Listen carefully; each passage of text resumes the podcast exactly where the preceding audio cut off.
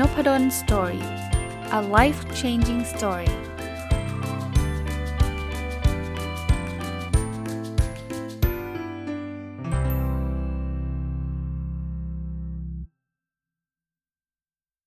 วัสดีครับ ยินดีต้อนรับเข้าสู่ Nopadol Story Podcast นะครับ แล้วก็วันเสาร์นะครับ ยินดีต้อนรับเข้าสู่รายการ Weekend Entrepreneur หรือรายการผู้ประกอบการวันหยุดนะ ที่จะเอาความรู้เอาเรื่องราวที่เกี่ยวข้องกับการที่เราจะมาเป็นผู้ประกอบการ หรือมาทำธุรกิจในช่วงเวลาที่เป็นวันหยุดของเรานะครับ เป็นรายได้แหล่งที่ 2 แหล่งที่ 3 ของเรานะก็ด้วยเจตนาที่เคยเล่าให้ฟังอยู่ตลอดนะครับว่ายิ่งยุคปัจจุบันเนี่ยความมั่นคงไม่มีเลยนะครับเเราเห็นเศรษฐกิจแล้วเราก็ก็หนักใจนะแต่คราวนี้แทนที่จะหนักใจเฉยๆเนี่ยเราลองใช้เวลาว่าง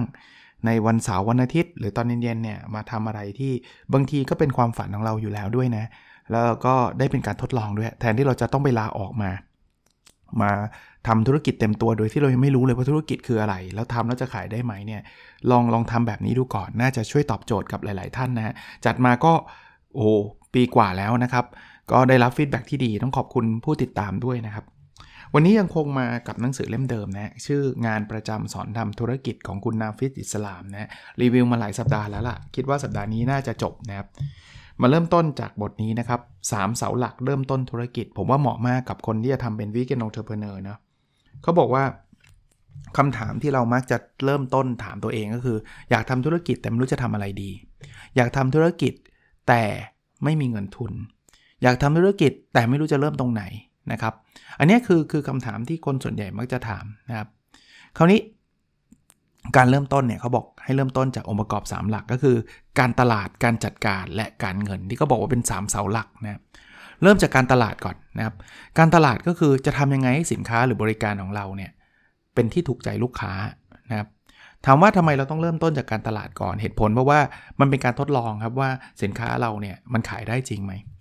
ผมมาต่อยอดให้ Weekend Entrepreneur เนี่ยจะทำอะไรก็ทำเถอะครับ ถ้าถ้าเราไม่ไม่ได้ใช้เงินลงทุนเยอะแยะเนี่ยทำไปเลยครับทำกับข้าวขายทำขนมขาย รับจ้างถ่ายรูปทำนู่นทำนี่นะแต่พยายามเริ่มต้นจากกลุ่มเล็กๆก่อนนะเราเราจะทำกับข้าวขายอย่าเพิ่งไปแบบว่าไปเปิดร้านนะครับเพราะว่าเปิดร้านนี่มันลงทุนเยอะแยะมากมาย เอาไว้ขายดิบขายดีจะไปเปิดร้านค่อยว่ากันนะ แล้วคราวนี้เนี่ยเครื่องมือที่จะช่วยเราได้มากคืออะไร คือโซเชียลมีเดีย ผมรู้ครับมันไม่ได้ขายแบบออนไลน์ได้ร้อยเปอร์เซ็นต์เนี่ยแต่ว่าลองทดลองจากโซเชียลมีเดียก่อนไหม เปิดเพจเข้าไปในกลุ่มเปิดกลุ่มเปิดอะไรอย่างเงี้ยหรือหรือในหมู่บ้านผมเนี่ยก็มีเขาก็ขายผ่านไลน์กลุ่มของหมู่บ้านอย่างเงี้ยมันคงยังไม่ได้รวยจากการขายจากเฟซเฟซบุ๊กจากไลน์กลุ่ม แต่ว่ามันเป็นการทดลองตลาด ถ้าขายกลุ่มนี้ยังขายไม่ได้เลย เราจะได้รู้ว่าอ๋อวิธีนี้มันไม่เวิร์ก สินค้านี้อาจจะยังยังยังไม่เป็นที่ถูกใจนะครับ เพราะนั้นเนี่ยเราเราลองทดลองหลาย ๆ อย่างนะครับ บางคนบอกเอ๊ทำธุรกิจเราต้องโฟกัสไม่ใช่เหรอ ใช่ครับ แต่ว่าไม่ได้แปลว่าเราจะทดลองไม่ได้นะลองดูก่อนลองขายหลาย ๆ เรื่องหลาย ๆ อย่าง แล้วเดี๋ยวมันจะจะเริ่มเห็นแล้วครับว่าอะไรที่มันไปได้ อะไรที่ไปไม่ได้นะครับนั้นเริ่มเริ่มต้นเขาบอกว่าอยาก มีคนอยากซื้อแต่ไม่มีของจะดีกว่ามีของ แต่ไม่มีคนอยากซื้อ อย่าเพิ่งไปลงทุนทำอะไรเยอะแยะครับ ทดลองขายอะพอการตลาดได้เข้าที่เข้าทางแล้ว เริ่มรู้แล้วว่าเออเรื่องนี้ขายได้ มาถึงเสาหลักที่ 2 ก็คือการจัดการนะครับ การจัดการก็คือการวางระบบ การวาง operation น่ยจะทำยังไงครับ จะผลิตสินค้าจากไหน จะขายทั้งช่องทางไหน จะส่งของไปยังไง จะมีบริการหลังการขายเป็นแบบไหน เพราะฉะนั้นเนี่ย ศึกษาครับเรื่องพวกนี้มันมีการมีหนังสือมีคอร์สมีอะไรเยอะแยะเลยลงทุนศึกษาเสาหลักสุดท้ายคือเรื่องการเงินครับทำการตลาดแล้วมีคนอยากซื้อแล้วระบบการบริหารจัดการเรียบร้อยแล้วคราวนี้ต้องเรื่องเงินแล้วนะเงินบางครั้งก็ต้องมีเงินทุน บางครั้งก็ไม่จำเป็น ผมผมเน้นอีกครั้งหนึ่งนะครับสำหรับรายการ Weekend Entrepreneur เนี่ยผมไม่ได้เน้นว่าเราต้องกู้เงินมาลงทุนเยอะแยะมากมายขายบ้านขายรถอย่าทำแบบนั้นนะครับ ผมเน้นว่าเราใช้เริ่มจากที่มันใช้เงินลงทุนน้อยที่สุด หรือไม่จำเป็นต้องใช้เงินลงทุนเลย หลายเราจะเรียกว่าหลายหลายธุรกิจเนี่ยตอนขั้นต้นเนี่ยอาจจะไม่ได้จำเป็นที่ต้องไปลงทุนอะไรมากมาย บางคนบอกอยากจะทำอะผมยกตัวอย่างอยากขายของผ่านออนไลน์เนี่ยไปทำระบบอีคอมเมิร์ซเป็นร้านเนี่ยผมว่าเป็น question mark แล้วกันนะ ผมไม่ค่อยเห็นด้วย เพราะว่าเรายังไม่รู้เลยว่าจะขายไปได้นานสักแค่ไหน ถึงแม้ว่าเอาเอาเป็นว่าอีเวนต์ว่าตอนแรกมีคนซื้อเยอะแยะเนี่ย เฉพาะเดือนนี้หรือเปล่า เดือนหน้าเงียบหรือเปล่าใช่ไหมนั้นเราเริ่มต้นจากอย่างอย่างที่เมื่อกี้เล่าครับ Facebook Page นะครับหรือจะเป็น Line หรือ Line Official Account คือคือลักษณะแบบนี้มันใช้เงินลงทุนบ้างนะครับ อาจจะบูตโพสต์บ้างอะไรบ้างแต่มันหลักร้อยอะ่ะคืออย่าไปลงทุนเยอะแยะมากมายนะครับ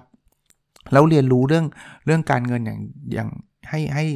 เชี่ยวชาญระดับหนึ่งแล้วแน่นอนเราคงไม่ต้องไปเรียน ปริญญาตรีบัญชีมาใหม่ไม่ต้องถึงขนาดนั้น แต่ก็ต้องรู้เรื่องบัญชีระดับหนึ่งรู้เรื่องกระแสเงินสดนะซึ่งเป็นเรื่องที่สำคัญในการทำธุรกิจเนาะบางทีเขาเขาเรียกว่าขายดีจนเจ๊งก็มีนะทำไมถึงขายดีถึงเจ๊งเพราะว่าขายไปแล้วเก็บเงินไม่ได้ครับ ลูกค้ายังไม่จ่ายเงิน แต่ในขณะเดียวกันเราต้องไปจ่ายเงินเจ้าหนี้เรา คนที่เขาเป็นซัพพลายเออร์เรานะพอเราไม่มีเงินจ่ายเขาก็ฟ้องเราเท่านั้นเองฟ้องเราเราก็ต้องล้มละลายทั้งๆนี่จริงๆอะ่ะ รออีก 2 เดือนเราจะมีเงินจ่ายแล้ว แต่เราเราหมุนเงินไม่ดีครับ อารมณ์แบบนั้นนะ ก็จำไว้นะครับ การตลาด การจัดการแล้วก็การเงิน คราวนี้เราพูดถึงการสร้างแบรนด์ครับ เขาบอกแบรนด์ไม่ใช่โลโก้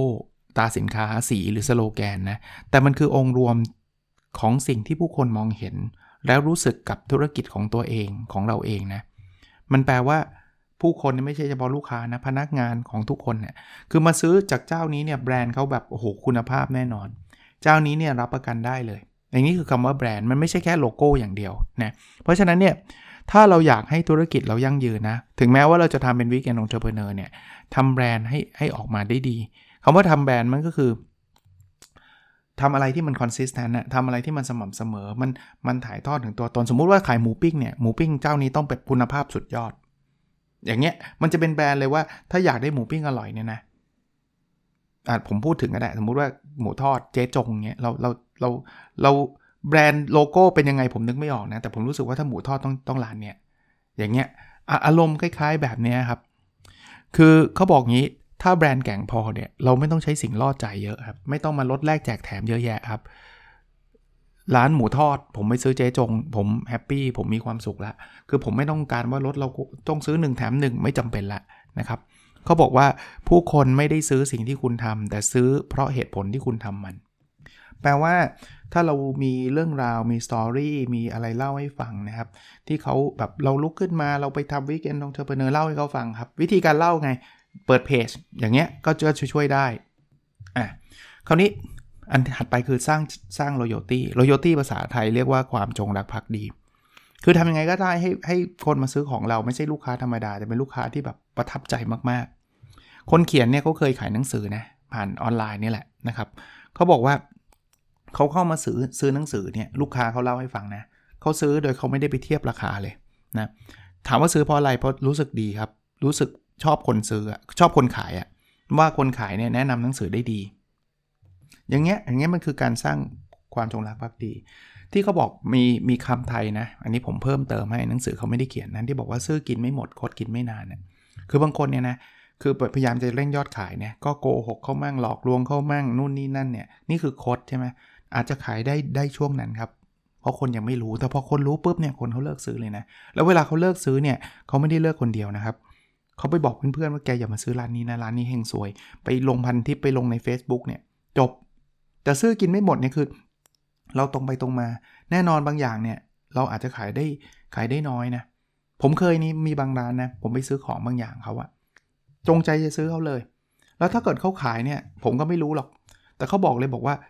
เออ ของอันเนี้ย ตอนเนี้ยล็อตเนี้ยเข้ามาเนี่ยคุณภาพไม่ค่อยดีนะ ถ้าพี่อยากกินอร่อยนะ พี่ไปซื้อร้านนี้ เขาแนะนำร้านคู่แข่งเขาเฉยเลยอะ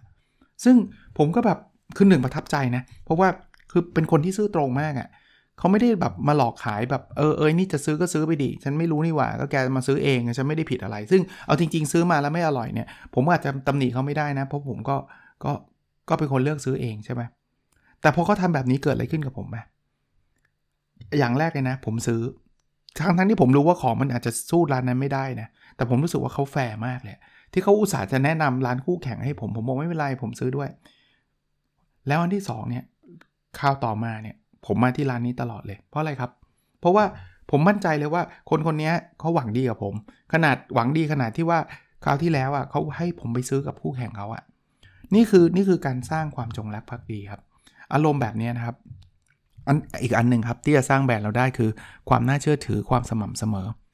คืออย่างที่บอกนะซื้อที่นี่เนี่ยต้องมั่นใจเลยครับว่าคุณภาพได้ไม่หลอกลวง แล้วก็ความสม่ำเสมอมันต้องเกิดขึ้นนะครับ คือไม่ใช่ว่า โอ้ช่วงไหนโปรโมทก็โปรโมทโปรโมทแล้วก็หายไปเลย เดี๋ยวก็มามั่ง เดี๋ยวก็ไม่มามั่ง ลองนึกภาพพอดแคสต์ผมก็ได้อะ Big and Entrepreneur ผมสัญญาว่าจะมาทุกวันเสาร์แต่บางทีก็จัดมั่งบางทีก็ไม่จัดมั่ง บางทีก็หายหัวไป 3 เดือนอย่างเงี้ยคนจะฟังไหมผมว่ามันดูไม่น่าเชื่อถือนะอาจารย์แล้วจะจัดตามอารมณ์เลยอะ่ะ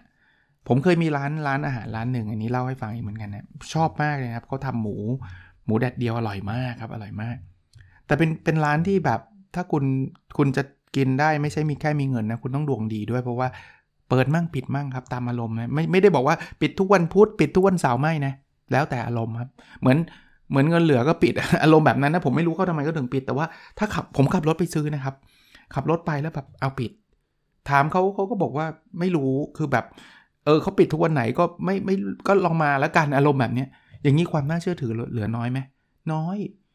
ผมจะให้ผมออกขับรถออกไปทุกครั้งแบบโหฉันไม่ได้อยากกินขนาดนั้นไงถึงแม้ว่าบางครั้งได้จงใจขับรถออกไปก็ตอนหลังๆนี้ก็ไม่ได้ซื้อเลยอีกเลย เพราะว่าเราไม่รู้เลยว่าวันนี้จะเปิดหรือเปล่า แล้วราคาเดาไม่ได้ด้วยอย่างเงี้ยก็ต้องระวังนะแบรนด์แบบนี้ แทนที่จะขายได้ขายได้ดิบขายได้ดีใช่ไหมมันก็ลำบากนะคือคือไม่ได้แปลว่าต้องเปิดทุกวัน แปลว่าเขาต้องเขาต้องชัดเจนว่าเสาร์ที่ 2 จะหยุดอะไรเงี้ยก็ต้องบอกให้ชัดเจน วิกเอนองทัวร์เนอร์เหมือนกันครับ ถึงแม้ว่าเราทำเป็นรายสัปดาห์ เพราะว่าวันจันทร์ถึงศุกร์เราทำงานประจำใช่ไหมเราก็ต้องชัดเจนนะครับ ทุกสัปดาห์เราต้องมีมีของอะทุกสัปดาห์เราต้องขายอะ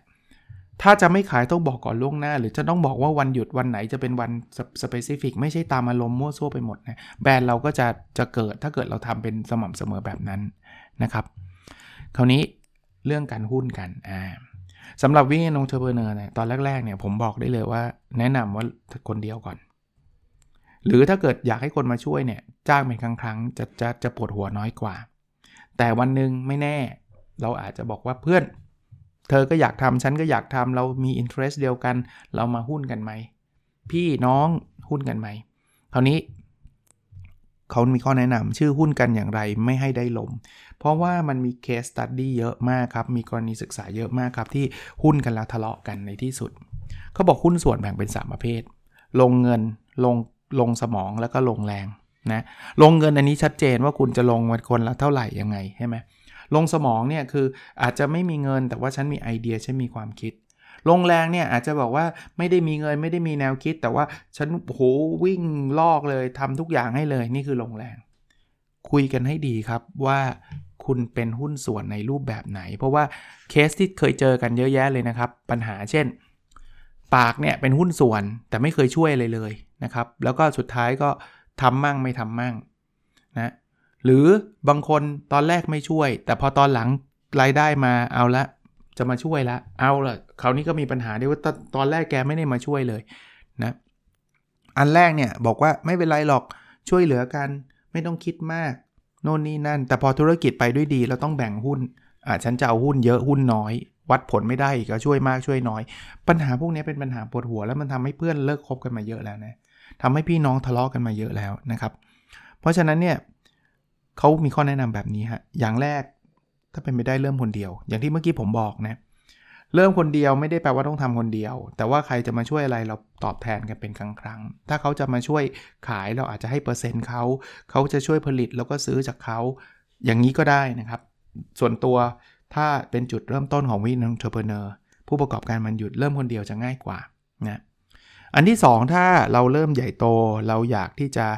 ขยายธุรกิจ เราอาจจะเริ่มหาหุ้นส่วนก็ได้นะครับ การหาหุ้นส่วนก็ต้องตกลงกันให้ดีนะครับ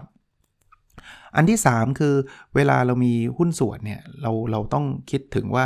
มันต้องเสริมกันนะ่ะมันต้องมีความเก่ง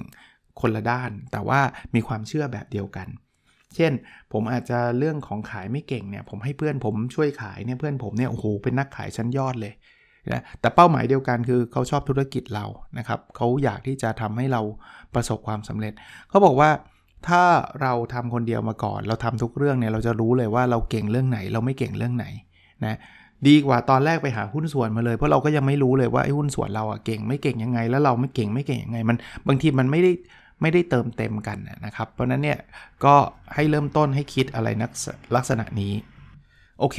มาถึงบทหนึ่งนะครับเขาเตือนเรื่องของการลดราคาเขาบอกว่าการลดราคาคือการติดระเบิดเวลาให้กับธุรกิจตัวเองทำไมเขาถึงพูดแบบนี้ เพราะว่าเอาตรงๆนะครับธุรกิจที่เราทำเนี่ยก็เป็นธุรกิจเล็กๆอะ่ะมันไม่ใช่ธุรกิจใหญ่ แล้วคุณลดจนกระทั่งคุณไปแข่งเรื่องราคาเนี่ยคุณก็จะไม่มีกำไรเหลือเลยธุรกิจใหญ่ไม่เป็นไม่เป็นปัญหาครับ เพราะว่าเขาเรียกว่าสายป่านยาวคำว่าสายป่านยาวเนี่ยคือเขามีเงินทุนเยอะ เขาจะลดยังไงเขาก็ไม่เจ๊งครับ แต่ธุรกิจของเราทำอยู่คนเดียวเป็น weekend entrepreneur แล้วไปเล่นเรื่องราคาอีก สมมุติว่าเขาเขาขายของขายอาหารเนี่ยแล้วคุณบอกว่าเอาละฉันอยากจะได้คนซื้อฉันเยอะ ฉันขายราคาทุนเลย คนอาจจะมาซื้อเราเยอะนะ แต่หนึ่งเราทำไม่ไหว เพราะอะไร เพราะว่าพอมีคนซื้อเยอะทำอยู่คนเดียวทำไม่ไหว 2. ทำไปก็เหนื่อยฟรีเพราะไม่ได้กำไรสักบาทหนึ่งเพื่ออะไรครับ ไม่มีประโยชน์ใดๆเลยมันเหมือนติดติดอะไรนะ ติดระเบิดอะ บอกอาจารย์ไม่ลดก็ขายไม่ได้สิ ไม่จริงครับ จริง ๆ สิ่งที่เราสามารถก็คือการเพิ่มคุณค่าครับ อาหารเราอาจจะขายในราคาเท่าเขา แต่คุณทำคุณให้หมูเยอะกว่า คุณทำอร่อยกว่านะครับคือคือเขาบอกว่าก่อนจะทำธุรกิจ ไม่ว่าจะเป็น weekend entrepreneur เป็นผู้ประกอบการวันหยุดหรือเป็นอะไรก็ตามเนี่ยเราต้องเข้าใจก่อนว่าเราทำธุรกิจอะไร ลูกค้าซื้ออะไรนะครับเขาบอกว่าคุณอยู่ในธุรกิจอะไรไม่ใช่คุณกำลังทำอะไรนะครับเขาบอกว่า อย่างอย่างยกตัวอย่างนะถ้าบอกว่าถ่ายภาพแต่งภาพจัดฉากเนี่ย อันนี้คือรายการคือสิ่งที่เราทำนะครับ แต่อยู่ในธุรกิจอะไรครับ ธุรกิจเก็บความทรงจำครับ ลูกค้าต้องการซื้อความทรงจำไม่ใช่ไม่ใช่ซื้อภาพนะเจาะลึกไปแบบนั้นแล้วเราก็เพิ่มมูลค่าให้กับสิ่งที่ลูกค้าต้องการนะอันนี้ก็เป็นข้อแนะนำที่ดีนะครับ คราวนี้มาพูดถึงเรื่องของจุดชี้เป็นชี้ตายของธุรกิจครับ เขาบอกว่าวันหนึ่งเนี่ยถ้าคุณทำธุรกิจแล้วประสบความสำเร็จเนี่ยคุณจะเริ่มมี opportunity มาเยอะเลยทำอันนั้นสิทำอันนู้นสิทำอันนี้สิเขาบอกตรงนี้คือจุดชี้เป็นชี้ตาย ถ้าเราไปทำมั่วซั่วไปหมดเนี่ยสุดท้ายเราจะล้มเหลวครับ ให้เรามาโฟกัสว่าอะไรคือความเชื่อของเรา อะไรคือสิ่งที่เราต้องการที่จะจะจะทำให้มันดีนะบางทีความโลภมันบังตาเหมือนกันนะพอเราทำธุรกิจอะไรประสบความสำเร็จเนี่ย คนมาเสนอ มันก็มีทั้งคนทั้งมาเสนอแบบดีๆ แบบหวังดีธรรมดา หาผู้ร่วมทุนธรรมดากับคนหลอกลวงเนี่ยแล้วเราบางทีเราก็หลุดไปไปอยากได้ตังค์ไงเขามาบอกนู่นนี่นั่นอะไรเงี้ยแล้วก็กลายเป็นแชร์ลูกโซ่ไปเป็นอะไรแบบนั้นเลยเนี่ยเพราะนั้นใช้ความเชื่อจุดมุ่งหมายเป็นตัวกรองการตัดสินใจว่ามันใช่เราไหมเรื่องนี้ มันคือตัวตัวตนของเราไหม ถ้าไม่ใช่ก็ปฏิเสธไปนะครับ อีกเรื่องหนึ่งนะครับคือเขาบอก เขาใช้คาว่าอิสระในกฎเกณฑ์นะครับ คือเขาเล่าให้ฟังว่าเขาเคยทำงานประจำแล้วก็วันหนึ่งเนี่ยเขาก็ลาออกมาทำธุรกิจนะครับ สิ่งที่เขาเจอก็คืออันแรกก็คือเขาบอกว่าไม่ได้ทำงานประจำเนี่ยเขาก็มีเวลาที่ยืดหยุ่นมากขึ้นนะยืดหยุ่นเช่น จะตื่นเมื่อไหร่ยังไงแบบไหนก็ก็มีอิสระมากขึ้น แต่เขาก็เล่าให้ฟังอีกบอกว่า แต่เราก็ต้องพอเรามีสละแล้วเนี่ยเราก็ต้องจัดเวลาให้เป็นนะว่าช่วงไหนเราควรทำงานแบบไหนนะครับเพราะนั้นเนี่ยเราเราเขาบอกว่าคนทำธุรกิจไม่ได้มีเวลามากกว่าคนทำงานประจำหรอกเพราะว่ามี 24 ชั่วโมงเหมือนกัน แต่คนทำธุรกิจที่ประสบความสำเร็จเนี่ยเขาจะสามารถสลับเวลาให้มันใช้ได้อย่างคุ้มค่านะครับ มากกว่านะก็เป็นหนังสือที่ผมคิดว่าดีอีกเล่มหนึ่งนะสำหรับคนที่อาจจะ ทำงานประจำอยู่ แล้วก็อยากจะมาทำธุรกิจควบคู่กับงานประจำอยากจะเป็นผู้ประกอบการมันหยุด อยากที่จะทำออกมาทำธุรกิจเลยนะครับ หนังสือชื่อว่างานประจำสอนทำธุรกิจของคุณนาฟิดอิสลามนะครับ รีวิวมาหลากหลายตอนนะสำหรับรายการ Week End Entrepreneur นะครับ ก็หวังว่าจะเป็นประโยชน์กับทุกๆทท่านนะ เออผมขอทิ้งท้ายไว้อีกเรื่องหนึ่งคือเรื่องโควิดนะครับผมผมค่อนข้างเป็นห่วงจากตัวเลขที่เราเห็นอยู่นะ ผมคิดว่าไม่ใช่ผมคนเดียวหรอกก็ทุกคนก็น่าจะน่าจะมีเซนส์ของความเป็นห่วงเนี่ยคือต้องต้องเรียกว่าเอางี้ดีกว่า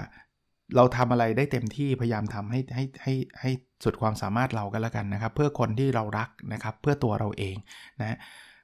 ต้องระวังอย่างยิ่งนะครับ ตอนนี้พยายามนะครับ ถึงแม้ว่าท่านจะฉีดวัคซีนแล้ว ท่านอาจจะติดได้ ถึงแม้ว่าท่านจะไม่เป็นไร แต่ว่ามันอาจจะแพร่เชื้อไปยังคนอื่นได้เช่นเดียวกันนะแล้วก็คนส่วนใหญ่ในประเทศก็ยังไม่ได้ฉีดด้วยนะครับ ก็ก็ถ้า social distance ได้ อันนี้สำคัญที่สุดเลยนะครับ คือคือห่างได้ห่างนะครับปาร์ตี้อะไรแบบนั้นอาจจะต้องลดลงนิดนึงนะ คือบางคนก็คิดว่าเพื่อนเราไม่ติดแต่ว่าติดนะครับ ก็ที่ติดติดกันก็ติดจากเพื่อนทั้งนั้นนะไม่ไม่ค่อยได้ติดจากคนแปลกหน้าหรอกครับ แล้วก็ล้างมือใส่หน้ากากเข้มข้นสักนิดหนึ่งนะครับ ก็เป็นกำลังใจให้สำหรับคนที่ประสบปัญหาธุรกิจเช่นเดียวกันนะ เพราะว่าท่านก็บอกว่าอยู่บ้านไม่ได้หรอก ท่านก็ออกไปทำงานก็เข้าใจนะครับ แต่ว่าดูแลตัวเองเยอะๆแล้วกันนะครับ ก็หวังว่าทุกอย่างจะผ่านไปด้วยดีนะครับ โอเคนะครับ แล้วเราพบกันในพิสดถัดไปครับ สวัสดีครับ